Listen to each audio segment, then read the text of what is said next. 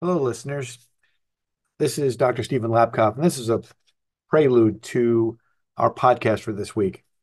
This podcast on anti Semitism was recorded a few weeks ago before the new year. I held off on publishing it, frankly, because I was concerned about the degree of anti Semitism that had really reared its head.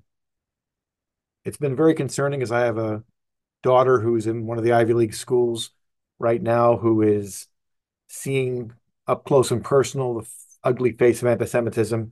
And to be frank, I was concerned that by putting this out there, it might cause problems for her and for others around me. And that should give you a sense as to just how close to home this issue is hitting these days. Please listen to this podcast. Know that it was not recorded when it was published, it was recorded roughly a month before. I look forward to hearing your comments and I do want to thank Rabbi Cohen, who encouraged me to put this out there. So please, in the comment section or in an email, drop me a line. I'd love to hear your thoughts. Thank you. Welcome to Judaism in the 21st Century, the podcast that explores issues we face in life and how we can better deal with them with lessons rooted in Judaism. I'm your host, Stephen Labkoff, and my co host with me every week is Rabbi Daniel Cohen from Congregation Agudath Shalom in Stamford, Connecticut. Welcome aboard, and let's get to it. Hello, and welcome. I'm here today with, as usual, with uh, Rabbi Daniel Cohen from Congregation Agudath Shalom, and I'm your host, uh, Stephen Labkoff. And today we're going to be talking about sort of time travel and by that, I mean, I'm trying to figure out what year we're actually living in. Some might say we're living in 2023. But I grew up in the 60s and it, all, it feels a little bit like 1968. But in recent weeks, it started to feel a little bit more ominous, more like 1938. And this was brought upon brought to my attention basically by the testimony in Congress that happened recently with the presidents of Penn, MIT, and Harvard, which were those testimonies that were provided were beyond disappointing. In fact, they were enraging. Rabbi Cohen, I'm sure you're up to date on all of the news, and I'm sure you're up to date on all the things that have been happening in the world.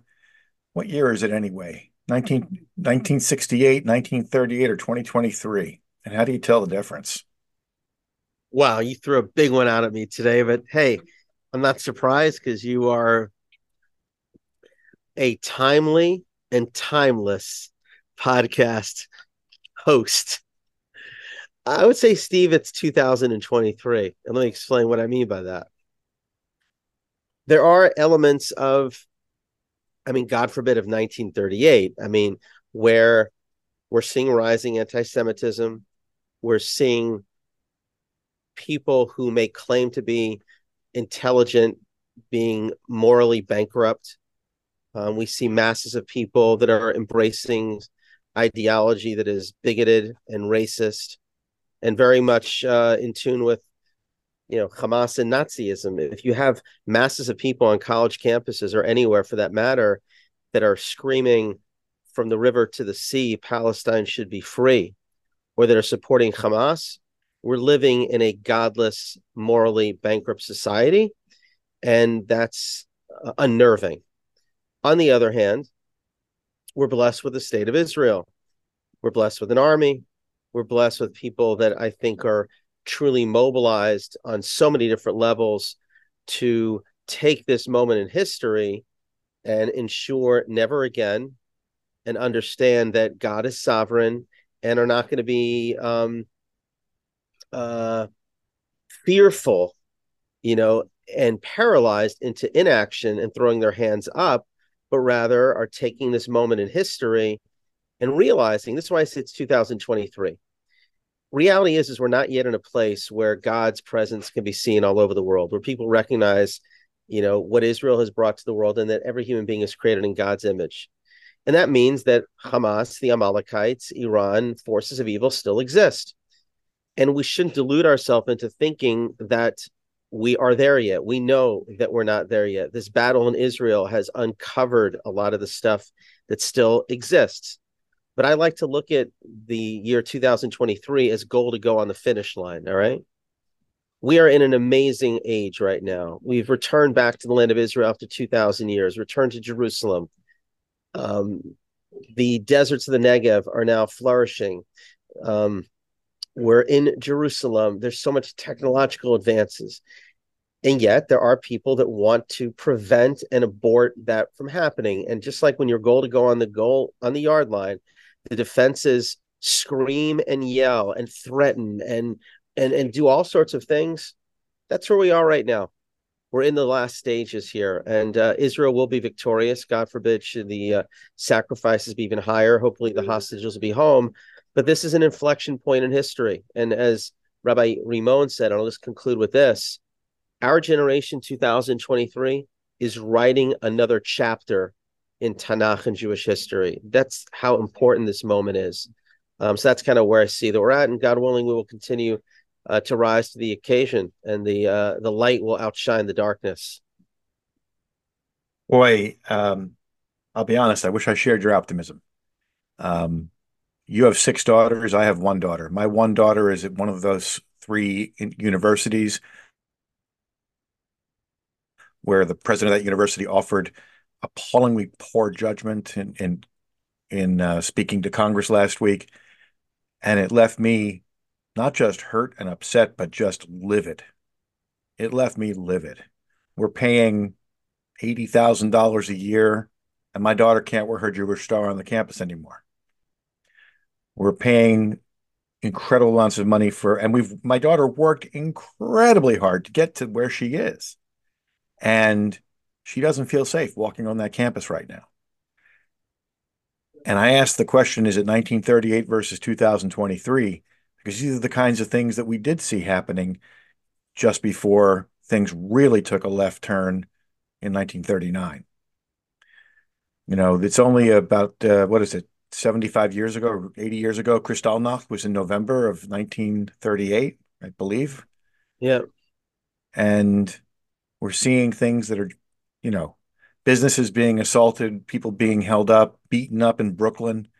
I mean, the degree of how much is out there. And the question I don't really get in my head, honestly, is is it does it feel more abrupt now than ever because of the news and the instantane- instantaneity, if that's a word, um, in terms of how fast information can travel about events and how the media is glorifying everything one way or the other, you know, good and bad.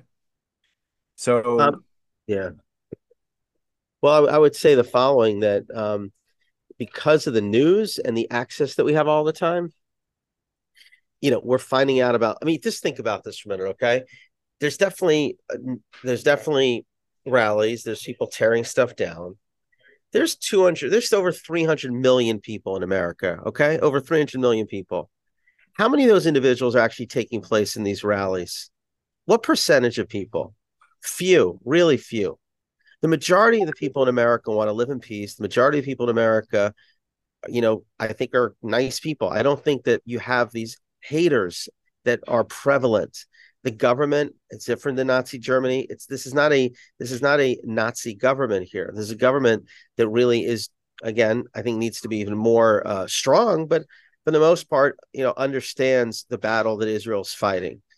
That doesn't mean we should be um, we should be complacent by any means but because of the fact that we're consuming all this news and the news is highlighting all the negativity and the extremes we get scared i believe you know it's interesting. There was a uh, a candle lighting last night at harvard um, with the president. Some people felt like this was pandering to her and she shouldn't be there.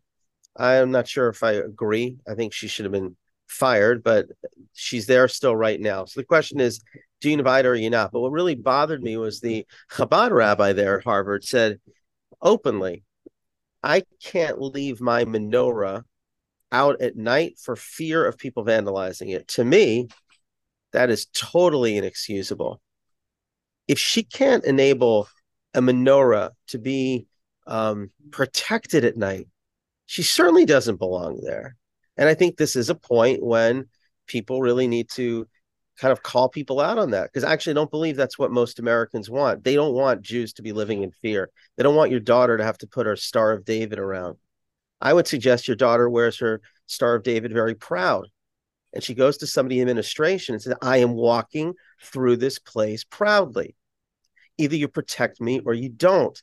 And if they don't, then the whole place needs to be like, you know, called out on it. She should call a newspaper and say, I want you to walk around campus with me with a Star of David. This is a moment that we have to stand up and not sit down, or we're just inviting more bigotry. Well, that's actually where I wanted to take this conversation, which is, you know, whether you're optimistic or whether you're pessimistic, there are actions that empower. Acting in the proper way empowers empowers you. And, you know, for the folks who listen to this podcast, you know, you just gave one one methodology of empowerment? What are some of the things that you see that can help people feel like they're taking some degree of control? I mean, by the way, I was exposed to some anti-Semitism in a, in a job I had my previous in my previous organization, and the organization literally did nothing about it. I complained. I went to the human resources group, and they apologized, but they did nothing beyond that. The offending colleague did not even get a slap on the wrist. And this wow. was in a public setting. And this was in this was in 2021. Yeah. So what do we do to help folks feel empowered? I mean, I know people in my circle of friends who their way of becoming empowered is to go out and get a gun license and start packing heat. Like, and I'm not joking, I'm quite serious. People that you know too are yeah. are doing that. And well, I don't see that as I don't see that as an answer either. But yeah. so let's discuss what are some of the ways we can act and some of the things we can do that will actually have teeth, will actually make a difference. I mean, I know at the menorah lighting ceremony on Sunday night, we had a state representative there. I did notice that our mayor was not there, although I was told she was traveling and couldn't be there, but she had been there in previous years. Um, yeah, I mean, she, by the way, just so you know, there was another public ceremony at uh, the government center that she was at a couple days later. Okay. Our mayor, uh, just for the record, is is very supportive and very good. Um, look, I think yeah, that, our JCC is now surrounded by a by a, a wooden fence, so that they, uh, you know, our JCC is surrounded by a six foot high wooden fence that was erected last year in the light of everything else. And yeah, they at the JCC a couple days ago. There's no fence sitting around it. Oh yes, there is. Oh yes, there is. Go to the parking lot on the left hand side of the parking lot. As you drive in, there's no. That's six... yeah, but that's that's surrounding maybe the the. uh It's surrounding the, the playfields. Yeah, that's different. Okay, I understand. But that's it wasn't there two years ago. It yeah. Okay, I hear you. Look, I think that we have to be, um, obviously, as I said, like, you know, we have to be smart. It's not like, for example, I'm saying we shouldn't have of course we should have security and we have to work with police and work with with uh, other agencies at the same time look when there are petitions that are going out and look it sometimes feels as if it's like we're just shooting or there's so many issues i mean there's right. issues at university there's issues with films there's issues all over the place but we have to obviously just be very intentional about making sure that our voices are heard about calling our representatives, about reminding them of the values that Israel stands for, that America stands for, what we're fighting for. It means also um, posting signs, even if something's taken down, finding other ways to post signs for the hostages. We put a big sign in front of Agudas Shalom uh, a few days ago, um, making sure that mezuzah stays up. You're wearing your uh, Star of David or your yarmulke, that it's on, and really calling out, you know, anti-Semitism for what it is. Unfortunately, anti-Zionism in many cases is anti-Semitism, and not having the um, fear. This is important. At the end of the day, all these threats, they're human beings. We are on the side of history here. God believes in us, or else we wouldn't be here today. He believes that we have a role, which is to try to bring about that world when God's light will shine and Israel be secure and the world will be a better place. So when you know that God is with you, and that's why God says to Abraham in Isaiah 40, do not grow tired or weary, and those who have faith in God, their strength will be renewed. I encourage people should read Psalms, be empowered. You're not alone. You're not alone. Get together with other Jewish people. Get together with other people. By the way, don't be Jewish who are aligned with you. Make sure you fill your mind and head with positive things, with faith, with hope, with shared values. And that's also a way to be empowered. You're not alone. So I'm wondering about even more active things. I mean, I've been signing petitions, I've been sending emails, I've been calling congressmen's offices. I get boilerplate back everything you said is empowering to a degree, but when I was young in growing up in Philadelphia, there were there was a Jewish movement that I had heard of but never really knew much about. It was run by a, a rabbi named Meir Kahane. Mm-hmm. And as I understand it, and I don't have a lot of primary information about what was the JDL, the Jewish Defense League, but I was under the impression that it was a very active organization that that um, that struck back. Are we in a time and a place where we need something along those lines at this point in time?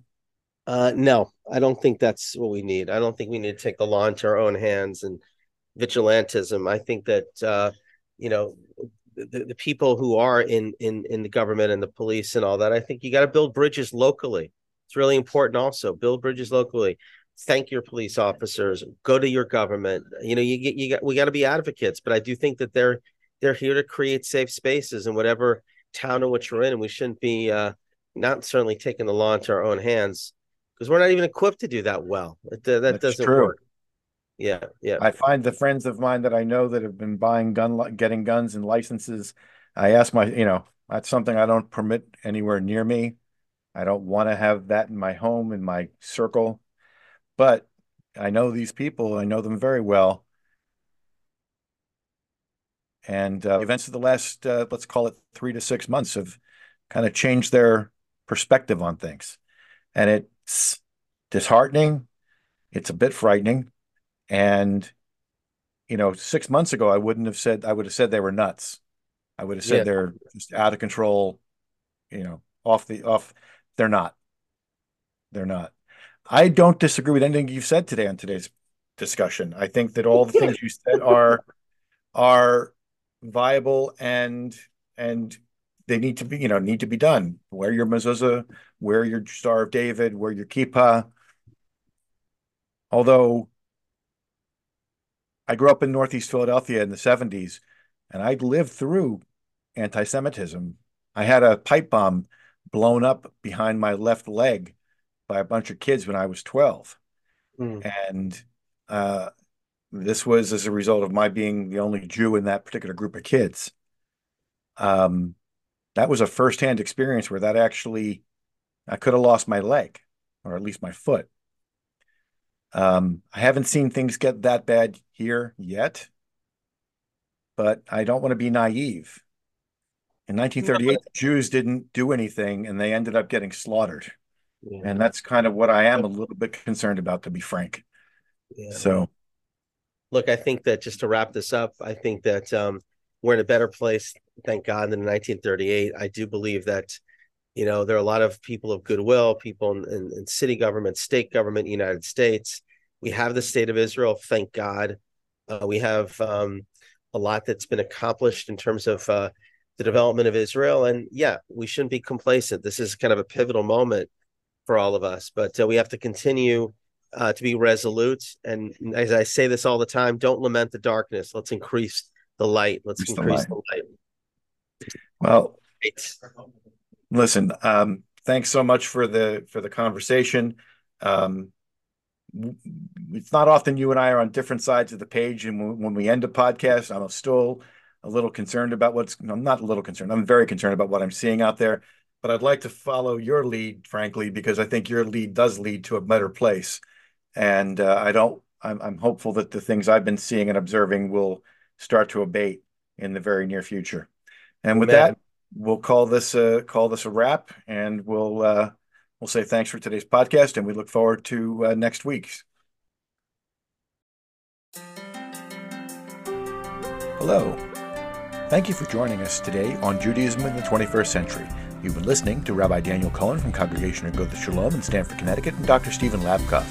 Please join us again next week for another episode. Thanks for listening.